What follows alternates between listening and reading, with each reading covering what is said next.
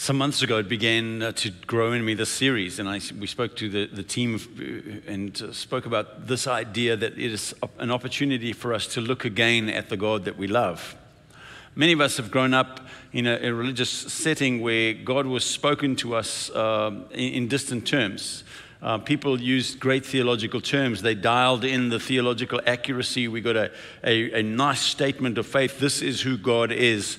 But uh, there were some people in Jesus' day who had their theology perfectly fine tuned, but when Jesus stood in front of them, they didn't recognize him. And so it is possible for us to have a finely tuned theology that seems appropriate and good to everybody, but when he stands right in front of you, you can't recognize him when you lay him up against your theology. So Jesus breaks onto the scene of mankind. He is God with skin on, the exact representation of God's being. Hebrews says, the radiance of God's glory, the one that God sent to say, If you've seen me, You've seen the Father. This is how God is. And so Jesus shows up, and to the people who with their finely tuned theology, they hated him and resisted him and, and envied him and, and sent him off to his death. So there's a danger that we can have a theology that doesn't embrace the God of the theology. And I'd much rather embrace the God of the theology than have a finely tuned theology. Are we with me? So, this series is an invitation for us to look again, to, to, to, to double look, to look beyond just what, what is obvious, to see the God who stands behind it. And this, this kind of struck me first in Matthew 22 because um, they, they, uh, Jesus was having this discussion with some Sadducees, and they asked him a question, and he, he answered them and he confounded them. And this was very exciting to the Pharisees, because the Pharisees had been fighting with the Sadducees for years. And then they saw how easily Jesus put them aside. They were like, let's get him on our side. So we pick up the story there in verse 34. Hearing that Jesus had silenced the Sadducees, the Pharisees got together, and one of them, an expert in the law, tested him with this question Teacher, he's an expert in the law. He's got it all dialed in. Teacher, which is the greatest commandment in the law? And Jesus said, Love the Lord your God with all your heart, mind, soul, and strength. And this is the first and greatest commandment. And the second is like it love your neighbor as yourself. For all the law and the prophets hang on these two commandments. Now, What's interesting about this is that uh, Deuteronomy 6:5 was the first part that Jesus quoted, which is love the Lord your God, all your heart, mind, and soul. And then Leviticus was the second. Leviticus 19:18 was where the law had said you must love your neighbor as you love yourself. So those two were established in the law, but the law had 613 commandments, and Jesus reaches in and draws out those two and says, These are them. Everything else hangs on these two. And I began to think about how it would be if somebody came to me and said, Greg, could you summarize the law and the prophets? Because if they'd asked me to do that, as Paul said, the whole, all the law and the prophets are summed up in this command. So if somebody had asked me to do that, I would have struggled to, to come up with what Jesus came up with. And I realized what Jesus saw when they said, Could you tell us, could you sum it all up? Jesus said, Oh, yeah. Oh, yeah, that's easy. You must love God and you must love one another. And, and quite honestly, I did a double take because I'm going, oh, is he reading the same law I'm reading? Because the law I read, Deuteronomy 28 says, listen, if you're careful to obey everything that's written in this book of the law, then the following blessings will come upon you. But if you don't carefully obey everything that's written in this law, then the following curses will come upon you. You'll be cursed in the city and cursed in the field. You'll be cursed in the mountain, you'll be cursed in the valley. And he said, I'll send a blight against your crops, and they'll, the grasshoppers will eat it up, and then you'll starve to death. And if that doesn't get you, I'll send an army after you, and they'll kill you. If that doesn't get you, I'll send boils all over your body. I'm like, so when I read the law, if you'd asked me, can you sum the law up? I would have said, God is this amazing, sovereign, holy God, and He has very high standards for morality, and He has taught us what He wants. That's the law. And the prophets, you better shine up your ugly thing because you've fallen so far short of where God wants you to be, and you better work your way up and do everything you can to f- struggle your way back. If you'd asked me to summarize the law and the prophets, that's what it would have been something like that. And when they asked Jesus, he goes, oh, love God with everything and love your neighbor. And I realized I need to come stand and look over Jesus' shoulder and take another fresh look at See what he sees. Because when they asked Jesus, all he could see was his father behind it. Because his father had spoken all of that stuff. And he goes, Oh, I know his heart. You know what his heart is? This is the intent of God. So, this sermon series is about come and have another look. Because Jesus defied the traditions of his day and he ignored their rules and he broke their religious restrictions and he paid no devotion to their expectations because he knew his Father. And no matter how many words they quoted that his Father had spoken, he knew the intent behind the words. And there is a massive difference between knowing what he said and knowing the person who said them. This sermon series is an invitation to come and discover the person behind the words, to look again and have a fresh take on the God that we like. As I was thinking about these things, two events happened to me, and, and both through my daughter, and I realized the Lord was beginning to speak to me. We had a COVID event out here, we had a worship event, uh, you know, sometime like April, May, sometime last year. And uh, it was in the beginning of COVID, and everybody was all nervous, and everybody was wearing masks. And we said, "Come out, it's going to be outside, and you can um, you know, come to the event. And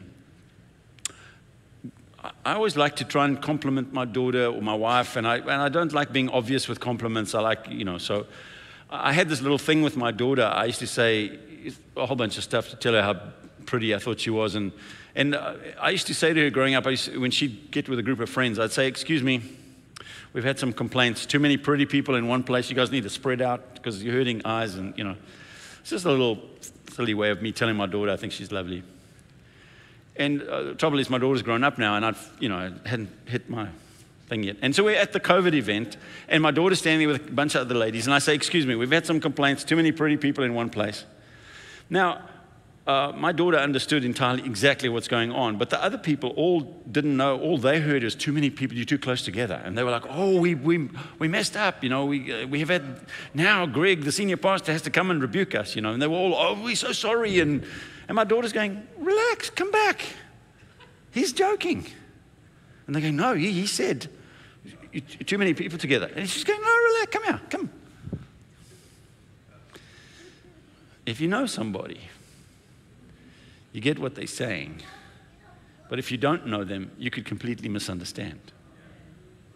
That happens a lot in church. That happens a lot with Jesus. Second one was we, we're putting up this journey map. This was a couple of months ago. And I had, I had been I had been, I'd been the senior pastor. I had my senior pastor boots on, and I'm jolly paying for this, and I wanted right by golly. And so everybody was a little snapping to and ooh, I hope he likes it. And, then so they, they were installation day. They'd planned it and they designed it, and they were installation day. And I was like, okay. They said, no, no, we don't want you to come in. We want to do it.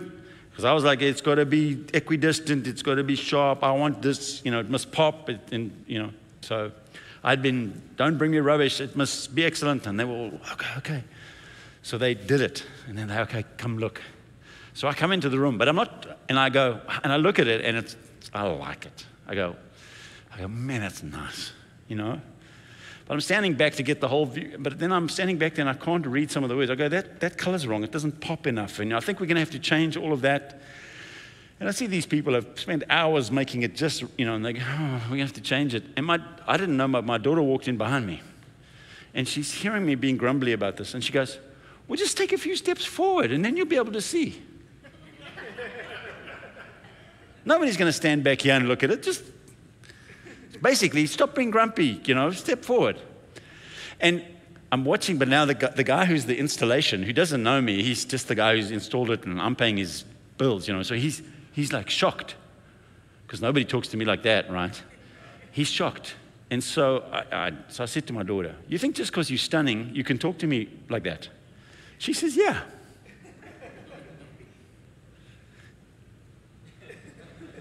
So I said, so I said to him, It's my daughter. He goes, Oh, okay. He understands now. See, if you have a relationship with God, religious people are going to think the way you communicate with Him is bordering on irreligious. You understand? People, people have a relationship with God tend to speak to God in a way that will, that will really freak religious people out. God got so angry with Israel, he said to Moses, Step aside, I'll kill them, I'll make a new nation out of you. Moses said, You can't do that. Can't do that. Let me tell you why. The Lord said to Moses, I'm so ticked with these people. This is another time. I'm so ticked with them. I'm not going to go with you. You go on, you lead them, and I'll meet you there. Moses said, I'm not going anywhere. I'm sitting right here. If you're not going, I'm not going. You've told me to lead this people, and you've told me, but, I, but I'm not, no. He said, and besides, more, more than that, if you don't come with us, he said, he said I'll send my angel with you because I'm, not, I'm happy for you, angel. I'm not going anywhere. If you don't come with us, I'm not going. And what's more, I need to know who you are. You need to show me your glory.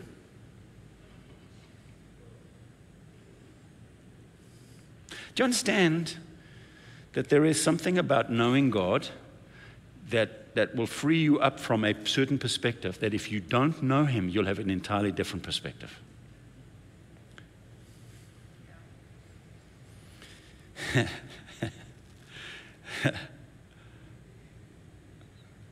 I know theologically that the, the ineffable, unchanging, sovereign God, the Almighty, sits above the circle of men. That's good theology.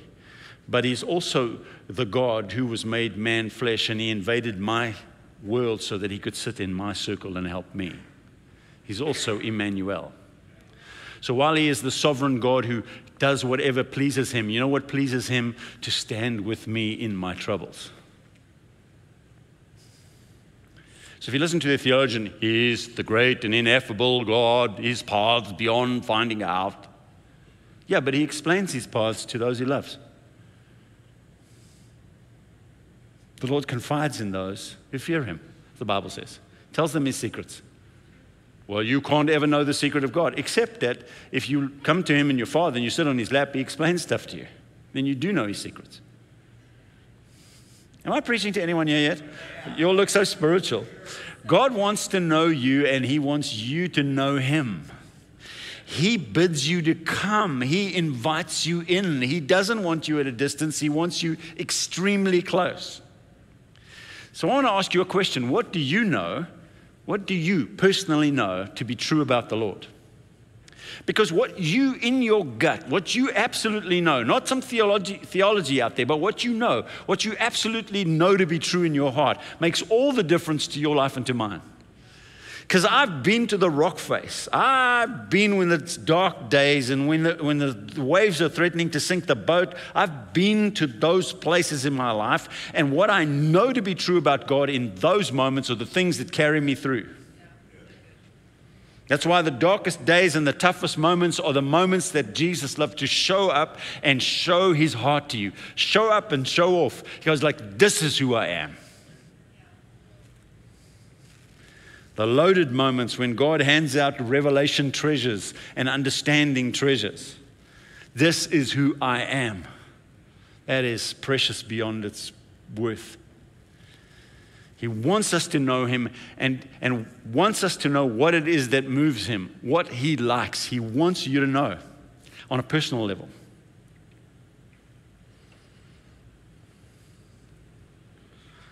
I never forget, we had an elders meeting many years ago, and Nicole was about four years old, and we had an elders meeting, and it was obviously a bit loud, and it was way past her bedtime. She'd been asleep, but we'd wakened her, and she came walking in, teddy bear in one hand, you know, she she walked into this elders meeting, kind of looked around. There were 18 or 20 adults in heated conversation. She wandered through them all, walked up to me, lay back, sat in my lap, and fell asleep. Like, I don't know what you're all arguing about, but you're messing with my dad's lap, and I want to be in my dad's lap. She kind of sat in her lap, looked around, fell asleep. Boom. There's something about the heart of God. He wants you to know Him, He wants you to understand Him.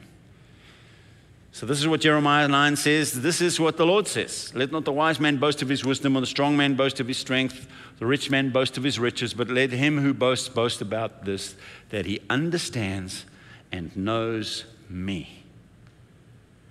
That he understands and knows me, that I'm the Lord who exercises kindness and justice and righteousness on the earth.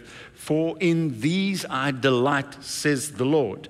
So, Ephesians 5, Paul says to the church, find out what pleases the Lord. find out. You go and find out what pleases the Lord. Do you know what pleases God? Do you, I mean, not, not the theology, you. Do you know that there's some way you can get God's attention? Do you know there's a way that you personally can please the Lord? Do you know what that is? Because the Bible is full of those kinds of things. Uh, for instance, for instance, anytime you believe, you step out in faith, that pleases, because faith pleases God. Without faith, you can't please God. So anytime you step out in faith, God goes, oh, I like that. Faith pleases God. You you know what else? There's, there's a bunch of them. You know what else pleases God? Looking after your parents and your grandparents. Paul says, if, you, if you're of the faith, you should learn to look after your parents and your grandparents, for this is pleasing to God. Financially, he's talking about. He said, There's some people here, I, I just want to dare you. You, you. you want to please God? Have your parents around for a meal. Send them an Uber Eats if they're far away or something. And just bless them. Just take a moment to say, Mom, Dad, I just want to say thank you for that thing you did for me. Some of you are going, yeah, but you don't know my mom and dad. They're horrible people. Find something about them that is honorable. Because I promise you, somewhere, at some stage, there's something that's honorable. And honor that. Just because God likes it. Well, I, I don't think they deserve it. Yeah, but I'm not talking about whether they deserve it. I'm talking about what pleases God. That's what the Bible says. Find out what pleases the Lord.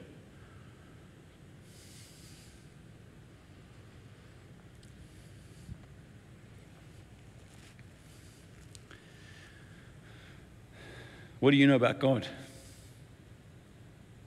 Some of our darkest days, I can tell you when it felt like every promise has been broken. Every promise the Lord ever made us was broken. It felt like God was a million miles away. It felt like everything in our life was destroyed. I'm sitting there in a mess. I'm holding my dead son's body on my shoulder, weeping. This is the third time this has happened. This is not a happy day for us. In that same month, Michelle's folks got divorced. Her grandmother, she was really close to, had, had died, and our third son died. Not a happy time in our life. We're sitting weeping at the lowest point of our life, and something goes off in our spirits, and I know beyond a shadow of a doubt that God is loving and God is faithful and God hears our cry. And you, I don't know how we got that inside of us, but at some point it gets on the inside of you, and there is nothing that this earth can bring up that will change what you know to be true about God. So Paul says there's neither height, nor depth, nor angel, nor demon, nor the past, or the present, or anything else in the whole of creation that can separate me from the love of God that's in Christ Jesus. Paul settled something in his spirit. Five times I was beaten by the Jews, 39 lashes. Five times. I was beaten with rods three times. I was stoned for death once. I was shipwrecked three times. I've been constant. I've been let out in baskets out of city. I've been hounded. I've been chased out of places. By the way, nothing can separate me from the love of God. See, what you believe in your gut about who God is is a big stinking deal for you. And it's worth you going to the Lord and saying, Lord, could you connect with me? I want to know you. I want you to open up your heart to me. I want to get to know you. Because you said, if you're going to boast about anything in this life, let it be about this that you understand and know me, that you get God. And He wants you to. So I want to talk today about are you familiar with the God who delights to show kindness? I want to just, just turn a little bit and talk about let's have a look again. Let's look again at God and His kindness, because I was never taught about the kindness of God. I was taught way more about the holiness and the sternness and the anger of God than I was ever taught about His kindness. In fact, the first time I heard that God was kind, it, it was a shock to me. What do you mean God is kind? Jeremiah 9, that the one who boasts, boasts about this, that he understands and knows me, that I am the Lord who exercises kindness, justice, and righteousness on the earth. For in these things I delight. Your God said, and he never lies, I am the God who delights to exercise kindness on the earth. God likes exercising kindness. Praise God. Imagine if he was mean spirited. Now, that word uh, kindness uh, that's translated there is, is a Hebrew word chesed. It, it, it's translated 183 times as loving kindness, and, uh, and 39 times just as kindness, and sometimes goodness and faithfulness. And, uh, but most of the time, it's this, is this idea of loving kindness. God is just over, overflowing with love and kindness. That, that God. So there's a bunch of scriptures, and I don't have time to take you through anywhere near all of them, but I just wanted to give you some sense of this from the Old Testament. Psalm 23 is probably the one that you know the most. He said, Surely your goodness and your loving kindness will follow me all the days of my life. Do you know that God has appointed his loving kindness, his chesed, his loving kindness to follow you all the days of your life? Because he delights in exercising chesed. He loves to show his kindness to people. Isaiah 54. In a surge of my anger, I hid my face from you, but with, uh, in, uh, for a moment, but with everlasting kindness, chesed, I will remember to have compassion on you, says the Lord your Redeemer. Verse 10 Though the mountains be shaken and the hills be removed, yet my chesed, my unfailing love for you, will not be shaken, nor my covenant of peace be removed, says the Lord who has compassion on you. God says, I will put my loving kindness on you, and I swear by myself, I will never, ever remove it from you.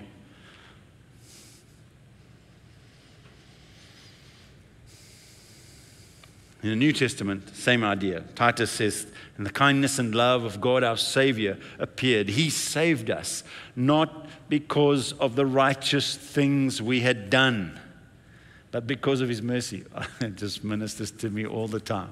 He saved me, not because of the righteous things I had done, but because of His mercy. And out of His kindness, the kindness and love of God, our Savior, appeared. Ephesians says the same thing. He, um, he, says, God raised us up with Christ. He seated us with Him in heavenly realms in order that in the coming ages He might show the incomparable riches of His grace expressed in His kindness to us in Jesus. You know what that means? One day in eternity, we're going to get up there. The Lord's going to open up my life. He's going to unravel it. You're going to see my life from the beginning to the end. Everything except my sin, that'll all be, that's all washed away into the blood. But the rest of my life, and you're going to see me, everything. And you know what's going to happen?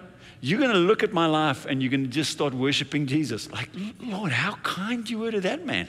Look at how patient you were with him. Look at what a boatload of grace was necessary for him. In order that in the coming ages, the incomparable riches of His grace expressed in His kindness. You are going to look at my life and the movie of my life. You're going to go, How kind was God to you?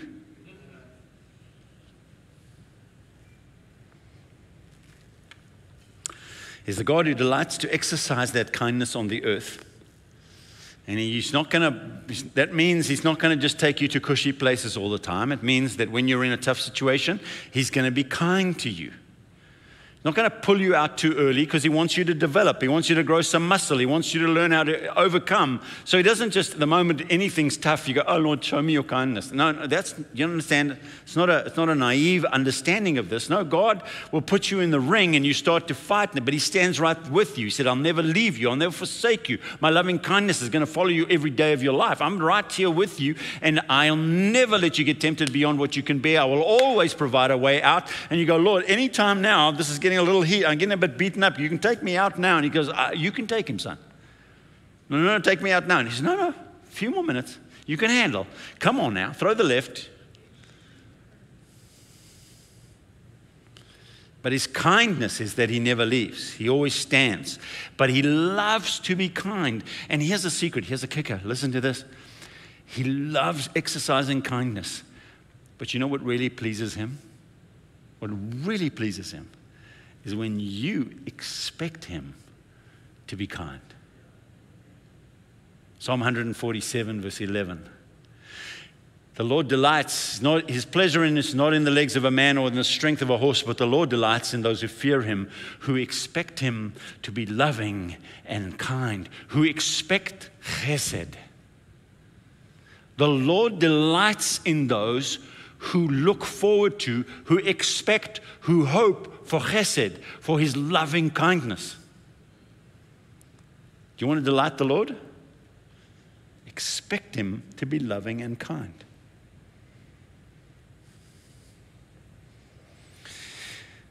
I didn't say this in the first service. Psalm 78. It says, His anger broke out against Israel, his fire against the children of Israel, because they did not believe in God or expect Him to come through for them. God got ticked with people because they didn't expect Him to be loving and kind. They expected Him to be mean spirited. And He got angry with him. And then they said, You see, He's angry and mean spirited. If only there had been somebody around there, a son or a daughter, saying, No, no, no, no, no, no, you completely missed it. No, no, he doesn't mean that. No, not, he doesn't mean what you think. No, no, let me explain. And every time somebody comes, oh, you know, uh, know this is God's angry with, an, I go, no, no, no, no, come here, come here, let me explain. No. Oh, he's going to judge the church. I go, no, no, he loves the church. No, come here, let me explain. Oh, the church is not doing it. Shh. Come here. Let me talk to you about God. Because that's not it at all. I'm going to close with a story about Peter. Because uh, uh, uh, this for me just was, was an exa- example of God's loving kindness to somebody who had completely disappointed him. When, when Jesus found Peter, Peter was a fisherman in Capernaum, which is a city on the, on the shores of, of the of, of, um, Sea of Galilee, Lake Gennesaret. Chorazin and Bethsaida are two other cities that are close by, and there's a little triangle of these cities. And uh, Jesus denounced all three because he said, uh, uh, you know, if the miracles that were done in you had been done in Sodom and Gomorrah, they would have repented anyway. But about 70% of all of Jesus' miracles happened in that little triangle, about five miles each side. That little part of the world has seen more miracles. Those waters on the Sea of Galilee, I've been on a boat there. I looked around I was like, these waters have been walked on. These waters have been commanded to be quiet, and they did. These fish in this lake jumped into boats. I mean, I, it, it's, a, it's nice being. I got miracles. This water knows the voice of the king. These waters know the voice of the Creator. It's nice to be there. I was like, whoo, I kind of like this place. They understand how the universe works. But Peter's fishing all night and hasn't caught anything. And so, eight hours of fishing in the dark, sweating, swearing, nothing's happening. They pull their boats up, sunrise is coming, and everybody wants to go home. Nobody's caught anything. Wasted eight hours, could have been sleeping. And Peter says, No, before you goes, ah, ah, come fix the nets. We're going to fix them. Everyone's grumbling. Oh, Peter, come on. He goes, nets. They're fixing nets. While they're fixing the nets, a crowd of about 15,000 people come over the hill. And they walk straight to Peter's boat because somebody in front of them is leading them, and Jesus. And he comes down and he walks straight to Peter's boat and he goes, Excuse me, Peter. Yeah, because everybody's trying to touch Jesus. He goes, Can I get in your boat? And we just and Peter says, Yeah. What do you say? And the whole crowd's watching you. Guys, get those nets back in the boat. Let's go. So they push out a little, and Jesus sits down and teaches the crowd. So now Peter's a captive audience to a sermon that he didn't invite himself to, he didn't go to. The sermon came to find him. And Jesus preaches for a couple of hours and then says, Let's go catch some fish. And he goes, I'm a fisherman. You're a, I didn't stand up during your sermon to try and add something. You don't tell me what to do in my boat. You know what I mean? It's a little bit like, and they catch more fish than, than Peter's ever seen. This is a shocking catch of fish. This is an awesome moment. And they have to call, Peter's got this loose partnership with this other boat, uh, the, the, the, Thunder Sons, the, the Thunder Boys, Sons of, Jeb, Sons of Thunder is what their name. The Thunder Boys, basically. Because you know, to us it's the Sons of Thunder, but in, in the local it was, it was a nickname, the Thunder Boys. Hey, we need the Thunder Boys. It goes, hey guys, can you come help us? And, and this boat's sinking, that boat's sinking, too many fish. They drag to shore, and Peter throws his arms around Jesus and says, Get away from me. I'm a sinful man. Because he realizes this is somebody holy and, and he's too holy for me. But I'm so desperate. He goes, He's so hungry. This is awesome. I've been part of a miracle. I want to be part of this man's life, but he knows I don't deserve it. And he says, Get away from me, Lord. I'm a, I'm a sinful man. And Jesus says, Hey, I'm going to make you a fisherman. Come follow me. And he I'm ready. So he's right in the middle of a miracle. James and John are like, sign me up. There they off they go. And they, and they do this three years of ministry, and they're coming to the end, and Jesus says, Listen, they're going to kill me. I'm going to be buried. I'm going to be raised again. And uh, he says, They're going to strike the shepherd. The sheep will scatter. You guys are all going to go. And, and Peter goes, Listen, Jesus, um, now maybe this bunch of, of wimpy people, of disciples, are going to leave you. But I don't care what happens, I'm not leaving. I'll die with you. Because, I mean, let's face it, look at them. I'm so full of devotion. I mean, you know me, Jesus. I love you. I, I, I, will never leave you. Jesus, Peter, before tomorrow morning, you'll deny you know me three times.